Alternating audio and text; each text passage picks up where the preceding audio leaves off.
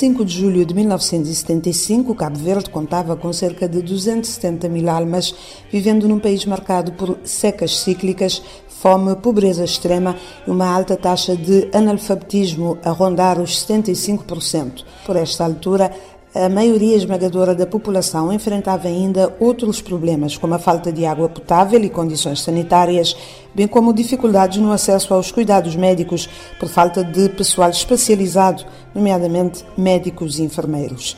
De acordo com os dados estatísticos conhecidos, a taxa de desemprego afetava entre 60% a 75% da população ativa, situação que reforçava o forte desejo da população de procurar novas oportunidades de vida no estrangeiro.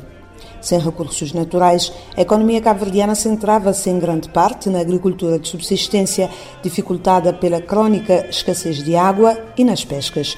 Com a independência de Cabo Verde, em 5 de julho de 1975, o PAIGC definiu como prioridade cimeira o combate à fome e insegurança alimentar que graçava no arquipélago.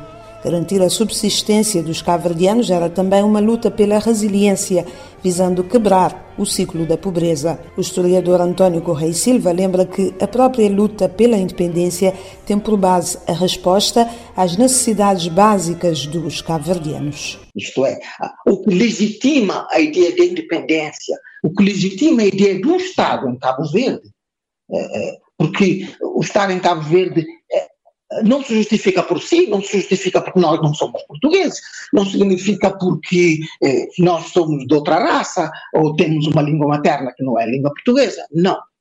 O Estado de Cabo Verde se justificou uh, historicamente pela capacidade de responder às demandas mais básicas, mais prioritárias dos cabo-verdianos. Esse, esse é o engajamento. É isso que permite que, ah, uma vez o Estado, fundado um Estado cabo-verdiano próprio, ele vir para o emprego no campo devido à seca, a segurança alimentar, a universalização da escolarização básica, a ampliação do plano de vacinação, hoje que a questão da segurança sanitária se tornou tão tão aguda. Portanto, no passado vivemos epidemias muito, muito mortíferas na história de Cabo Verde, portanto, esse Estado se, se reconfigura dessa forma, né? buscando recursos uh, através de uma política externa também muito cuidadosa, pouco ideológica, porque o Estado que nasce tem por trás do PAGC, que era um partido, movimento de libertação, uh, de esquerda, com alianças uh, uh, junto ao, ao, tal bloco soviético, etc., mas que o, o, o Estado cabo vai ter uma política externa mais aberta, mais equilibrada, exatamente porque o seu foco é responder às demandas que vinham da, da sociedade cabo-verdiana. António Correia Silva, um dos coautores dos três volumes da História Geral de Cabo Verde, recorda o entusiasmo, mas também a apreensão com que os cabo-verdianos viram o hastear da bandeira nacional no estádio da Várzea, na cidade da Praia, a 5 de julho. Estive no estádio, mesmo criança, né? Eh, mas se apercebia que uh, ao lado do entusiasmo havia também receio, né? Havia também receio. E eu lembro-me quando a nossa bandeira né, uh, uh, subiu, subiu lentamente e, e, e, e, houve até, a bandeira ficou entalada em algum momento, foi preciso fazer. E muita gente via nisso pronúncio de dificuldades, eventualmente, né? porque houve também uma ventania no, no estádio da Várzea, e, e, mas só para dizer que ao lado do entusiasmo e havia, eh, ao lado de uma confiança quase romântica nas virtualidades do, do povo cabo-verdiano, também havia o receio das coisas não correrem bem. E, não era para menos. Cabo Verde aceriu a independência uh, dentro de uma, de uma grande seca, que vinha desde 68, né? Uh, uh, havia internacionalmente a crise petrolífera, né? a primeira, e, e, e, e no auge da Guerra Fria. Portanto, um ambiente muito hostil a um pequeno Estado insular, desprovido de recursos. Portanto, foi com muita lucidez uh, com muita ousadia que se montou um Estado e, e que esse Estado pôde começar a dar respostas, sim, às demandas profundas da sociedade cabo-verdiana.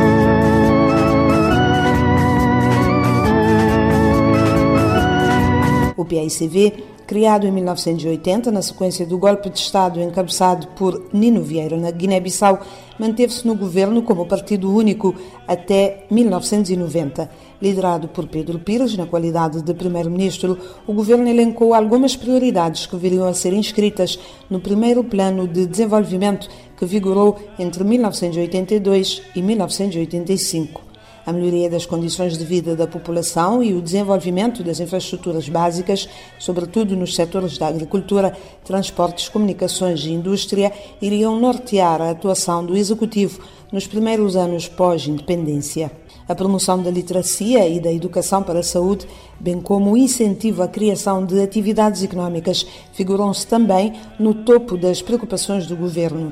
Os nossos entrevistados são unânimes em reconhecer que a luta contra a fome foi uma das primeiras batalhas ganhas pelo então jovem país, Cabo Verde.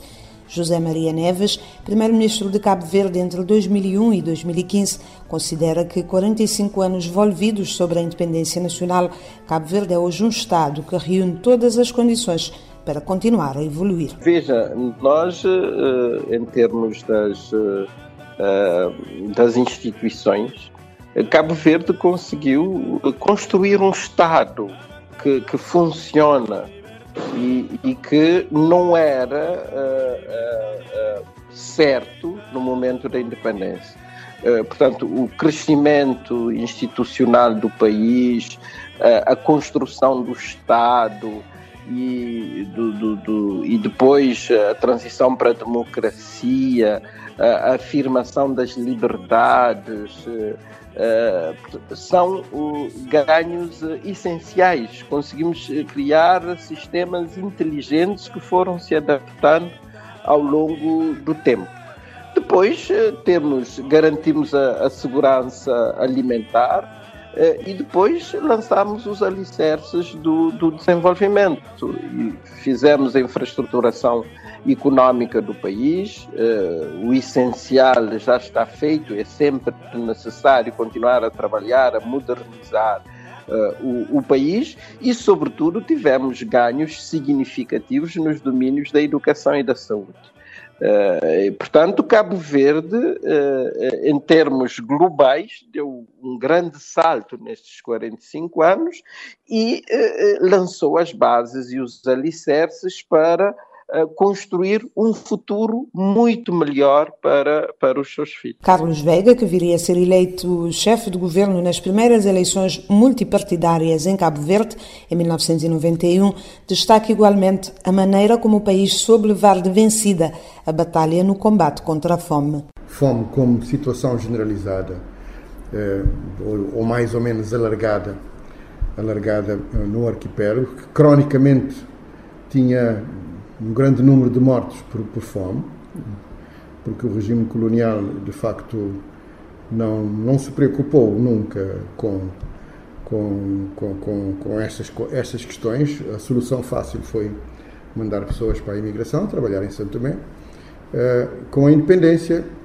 eu penso que esse espectro desapareceu. Cabo Verde impôs-se uh, na cena internacional como um país sério, confiável, e por isso teve, teve nos primeiros anos da independência um grande apoio da comunidade internacional, sobretudo apoio, apoio no plano, no plano do, da ajuda alimentar, que era a questão fundamental que tínhamos nessa altura, numa época de seca. Uh, mas essa ajuda alimentar foi muito bem utilizada.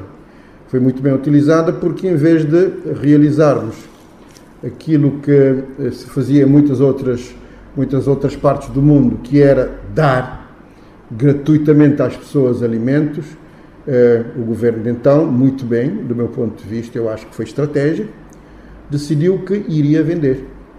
Iria vender no mercado, pôr essa ajuda alimentar no mercado, realizar dinheiro, com o dinheiro obtido uh, abrir trabalho para dar um rendimento, um salário às pessoas para que elas pudessem ser autónomas e não depender depender de uma forma assistencialista de, de, de ajuda alimentar. Portanto, este foi o primeiro desafio. Nós ultrapassamos o desafio da, da crónica penúria alimentar uh, e até hoje, graças a Deus, uh, por esse lado, nós podemos dizer que estamos tranquilos relativamente tranquilos. É? Durante a transição do sistema de partido único para o multipartidarismo, Carlos Vega destaca deste período a aposta na promoção dos direitos civis, investimento no setor privado. Passados 15 anos de um regime de partido único, uh, o povo cabo-verdiano expressou-se claramente dizendo que queria democracia.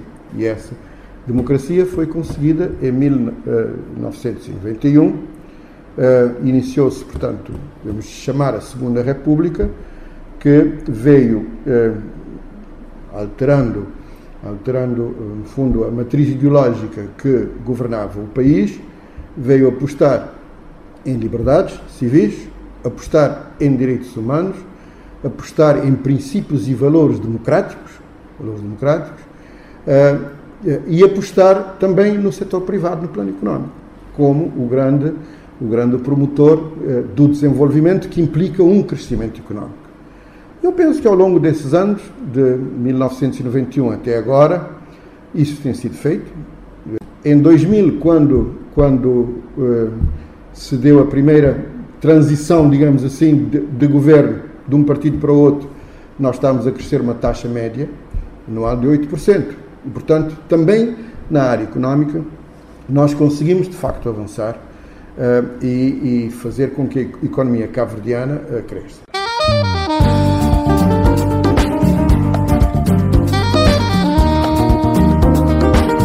Depois de 10 anos na oposição, o PICV, que havia governado o país em regime de partido único durante 15 anos, regressa ao poder em 2001, depois de uma década da governação do Movimento para a Democracia.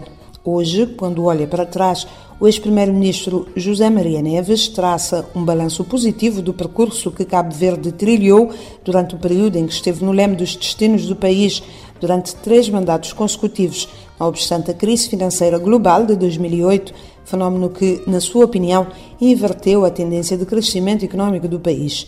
José Maria Neves, que apresentou um ano antes de deixar o poder o livro Cabo Verde, Gestão das Impossibilidades, recorda que foi por essa altura que o arquipélago passou a ostentar o estatuto de país de rendimento médio, uma classificação atribuída pelas Nações Unidas com base apenas na taxa de crescimento do PIB per capita e do índice de desenvolvimento humano. Cabo Verde conseguiu ascender a, a país de, de rendimento médio em 2007, mas cumprimos apenas dois dos, dos, dos critérios, o Índice de Desenvolvimento Humano e o PIB per capita. Não cumprimos o critério da vulnerabilidade e Cabo Verde continua a ser um país extremamente vulnerável, de tal modo que eh, em 2008, quando veio a crise, nós estávamos a crescer eh, a uma média de 8% e em 2009 tivemos um crescimento negativo de menos um. O impacto foi enorme. Uh, e depois houve a continuação da crise, uh, foi corroendo gradualmente a economia do país. Em 2011, 2012 tivemos a crise nos países da União Europeia e até 2015 continuamos a gerir um país com muita tensão e muita vulnerabilidade a, a esse choque que aconteceu no mundo. O desafio da vulnerabilidade continua por vencer. Aliás, o sociólogo Redi Lima lembra que a questão da dependência externa é, ao longo desses 45 anos, a marca de Cabo Verde. Nesta fase, nós não criamos, nós não criamos riquezas, nós não produzimos. Nós apenas produzimos ricos. Nós não produzimos Isso já Germano Almeida dizia. Agora, o grande problema é esse. Nós temos, de facto, uh, essa, essa remessa que vem eh, de, do turismo, nós que agora não temos, temos essa remessa dos imigrantes, mas nós nunca, nós nunca tivemos capacidade de gerir tudo isto e produzir internamente, fazer uma produção endógena. E quando nós analisamos hoje, 45 anos depois, neste momento o governo, por exemplo, está a fazer uma nova, eh, uma nova política de prioridade para 2030 e está lá claro eh, como integrar a economia no, no sistema mundo É importante, de facto, integrar, mas não de forma dependente. Nós nunca olhamos para dentro, olhamos sempre de fora, para fora, e isto é o grande problema de Cabo Verde. Em 2019, segundo dados estatísticos do INE, do Banco de Cabo Verde e das instituições como FMI e o Banco Mundial, o país estava a crescer a uma taxa próxima dos 7% e o desemprego situava-se nos 12,2%, com tendência a chegar a um dígito, uma meta traçada pelo governo a que se junta a diminuição da dívida pública. Tudo parecia estar a correr de feição até estalar a crise gerada pelo novo coronavírus, cujos impactos começaram a fazer-se sentir em Cabo Verde em finais de fevereiro deste ano. As vulnerabilidades que têm acompanhado o país desde a hora zero da independência nacional em 1975 ficaram de repente mais evidentes com a Covid-19. A pandemia alterou planos, projetos e ambições, devendo Cabo Verde enfrentar uma recessão económica na ordem dos 8% do PIB e uma taxa de desemprego que deverá chegar aos 20%, alargando o nível de pobreza. Na opinião do economista Paulino Dias, a primeira leitura do impacto da pandemia do novo coronavírus em Cabo Verde é a de que ficou evidente que o crescimento económico evidenciado pelo arquipélago ao longo dos últimos 45 anos não foi acompanhado pela distribuição da riqueza, situação que deixa os mais pobres em situação de vulnerabilidade. Houve um, um, um crescimento quase contínuo da economia cabo-verdiana mas uh, essa, essa crise veio revelar que esta, este crescimento não se traduziu de todo numa distribuição uh, mais adequada do rendimento, veio expor uma franja da população, uma franja muito importante da população que ainda se encontra bastante vulnerável e eu penso que esta é uma das grandes lições que essa crise está a nos mostrar. Isto é, houve sim, tem vindo a ter crescimento da economia, mas em simultâneo o fosso entre os mais ricos e os mais pobres tende a aumentar, como de resto tem, tem mostrado portanto, os indicadores de Gini e outros parâmetros utilizados para medir esse, esse, distanciamento. Cabo Verde, que tem como principal motor da sua economia o turismo, setor mais afetado pela pandemia do novo coronavírus, prepara-se agora para viver tempos incertos. As previsões mais otimistas apontam para que em 2020 o número de turistas caia para menos da metade com uma economia concentrada no setor dos serviços, com um peso de cerca de 60%, 25% da economia dependente do setor do turismo, os analistas preveem uma forte quebra no PIB, que terá implicações na qualidade de vida dos cabo-verdianos. É de se esperar que determinados grupos eh, com uma maior vulnerabilidade a esse choque eh, vão se ressentir ainda mais e com maiores dificuldades, digamos, de voltar aos níveis em termos de qualidade de vida que Cabo Verde já mostrava antes da crise. Este é, é, é um aspecto a se ter em conta. Há um outro, um outro aspecto que, que mencionou, que é elevado nível da informalidade da economia. Tem várias implicações, não vou aqui detalhar, mas a informalidade da economia tem um aspecto que, é, que lhe está associado que são as redes da proteção. Estamos a falar de pequenos operadores informais, portanto, que não estão inscritos nos sistemas de previdência, que não estão inscritos em outros mecanismos da proteção social, que não têm condições ou uma prática da constituição de poupanças, portanto, estão eh, eh, bastante descobertos em termos de mecanismos de proteção. E, e, são esses grupos os que estão mais vulneráveis e que terão maiores dificuldades de atravessar o período da, da crise e não se sabe quanto é que vai durar, e terão mais dificuldades também em termos de, eh, de, de recuperação ou de ajustamento ao que agora se costuma chamar os novos normais que aqui vêm. E a principal consequência, o aumento exponencial do desemprego. O sociólogo Redi Lima avança que o desemprego que deve atingir em força as ilhas turísticas da Boa Vista e do Sal deve provocar um retorno em massa dos trabalhadores aos locais de origem, onde também não devem encontrar alternativas. Vai ser um, uma vaga de desemprego anormal.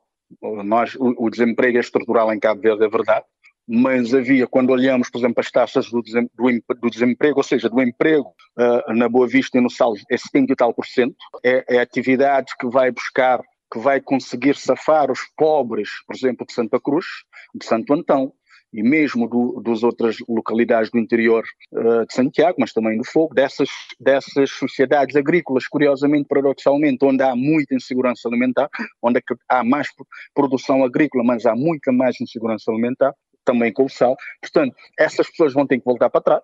Eh, de 70% de taxa de ocupação na Boa Vista e do Sal, não, não tenho agora os dados, os dados precisos, mas cerca de 60% ou 50%, pelo menos mais de 50% de certeza, é na atividade turística e esse pessoal vai tudo para o desemprego, até porque nós estamos, uh, neste momento, nem sequer os voos estão a funcionar para a Europa, pelo menos até agosto, não é?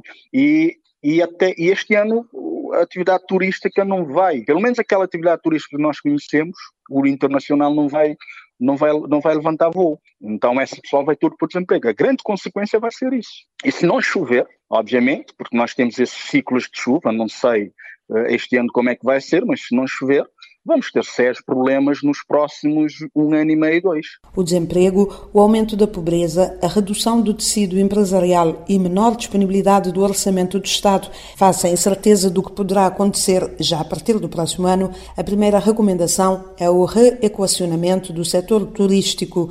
Os analistas concordam que o turismo vai continuar a ter um peso importante na economia cabo-verdiana, mas também alertam para um nível de concentração no setor que, conforme explica Paulino Dias, se verifica em vários níveis.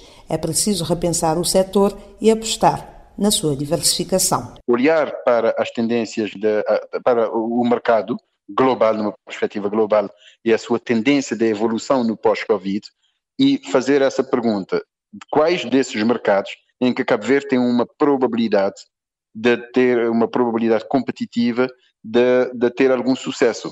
Será o turismo? Naturalmente, o turismo vai continuar a ser um setor importante. O alerta que eu fiz há pouco de quanto ao excessivo peso sobre a estrutura da economia não significa que nós vamos voltar às costas ao turismo e Cabo Verde não tem condições, aliás, de dar-se a esse luxo. Portanto, o turismo vai continuar a ser uma alavanca de crescimento da economia.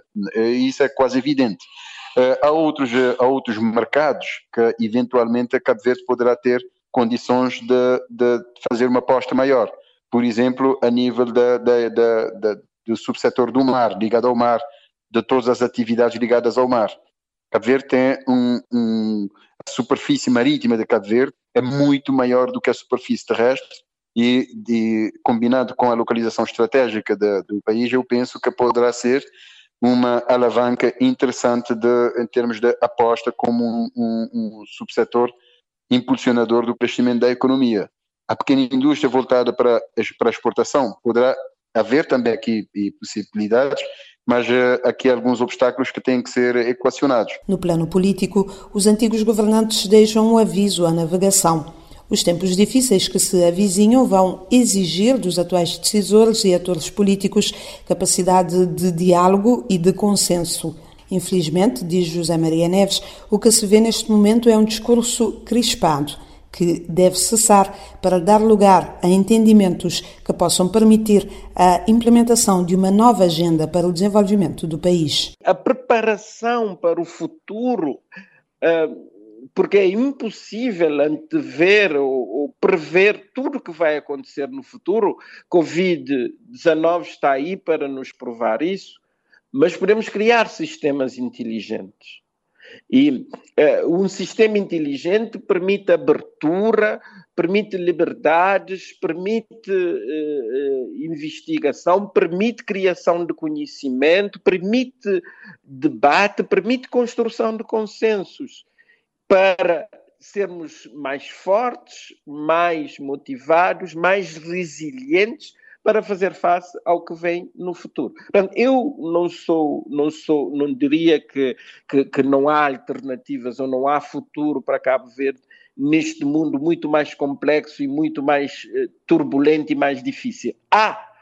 O que deve haver do outro lado é a nossa capacidade de mudar de, de, de, mudar as atitudes, os comportamentos, o, os hábitos mentais, as instituições, finalmente, eh, eh, fazendo-as eh, eh inteligentemente eh, eh, o, pensar o, o, futuro. É, é isto que nós, que nós temos que fazer neste, neste momento, com a participação de todos, o envolvimento de todos, todas as capacidades e todas as competências. Daí que fazer política terá que ser diferente, governar terá que ser diferente, eh, eh, o papel das universidades, dos órgãos de comunicação social, dos cidadãos, das ONGs, das empresas, todos nós tivemos, teremos que assumir um papel eh, diferente neste novo momento. E, e, se mudarmos, portanto, tivermos open mind, mudarmos a, da forma de pensar, de agir, eu acho que conseguiremos fazer face a este momento mais, mais, de mais incerteza, este momento mais ambíguo e mais volátil. Pelo mesmo diapasão, a linha Carlos Veiga, o antigo chefe do governo durante a década de 90, admite a necessidade de um pacto nacional entre as forças políticas concorrentes para garantir que o país possa reerguer-se e retomar o caminho do crescimento. Há muito que deve ser feito em, pensando pensando juntos. Várias cabeças a pensarem pensam melhor do que uma cabeça. Né? mas é preciso que, de facto, haja de base uma vontade grande de todos de, de enfrentar esses desafios que não, não, não podem ser utilizados como arma de arremesso. A pandemia mostrou que aplica-se a todos. Não há ninguém, ninguém que se safe, desde reis e rainhas a primeiros ministros, a, de toda a espécie feitio, toda a gente apanha. O mais pobre, o mais rico, o que tem poder, o que não tem poder, todos apanham. Né? E, e isso, quando chega, chega, chega para todos. Portanto, também tem que ser, tem que ser combater isso e enfrentar isso, tem que exigir. Tem que exigir consenso, eu não, não tenho dúvidas nenhuma. O Pacto Nacional sobre as grandes questões. Grandes questões, é possível. Eu acho que é possível, em muitos aspectos, eu creio que esse consenso informalmente existe, né? Mas eu penso que, é, que é, deveríamos, deveríamos, num determinado momento, não, não sei quando será, uh, quando passar a pandemia, de nos sentarmos imediatamente, aliás, tem que começar já, começarmos a pensar soluções conjuntas, conversando uns com os outros, ouvindo as opiniões de todos, tomando decisões, vendo como essas decisões funcionam, recebendo as críticas que existem e que têm que existir sempre, porque tem que haver, tem que haver sempre essa possibilidade, mas eu, eu penso que sim, que há coisas, há coisas que não, não, não, não é preciso discutir mais, porque nós não vamos inventar nada, a roda está inventada. Não é? Então precisamos é de adaptar essas situações a Cabo Verde e avançar.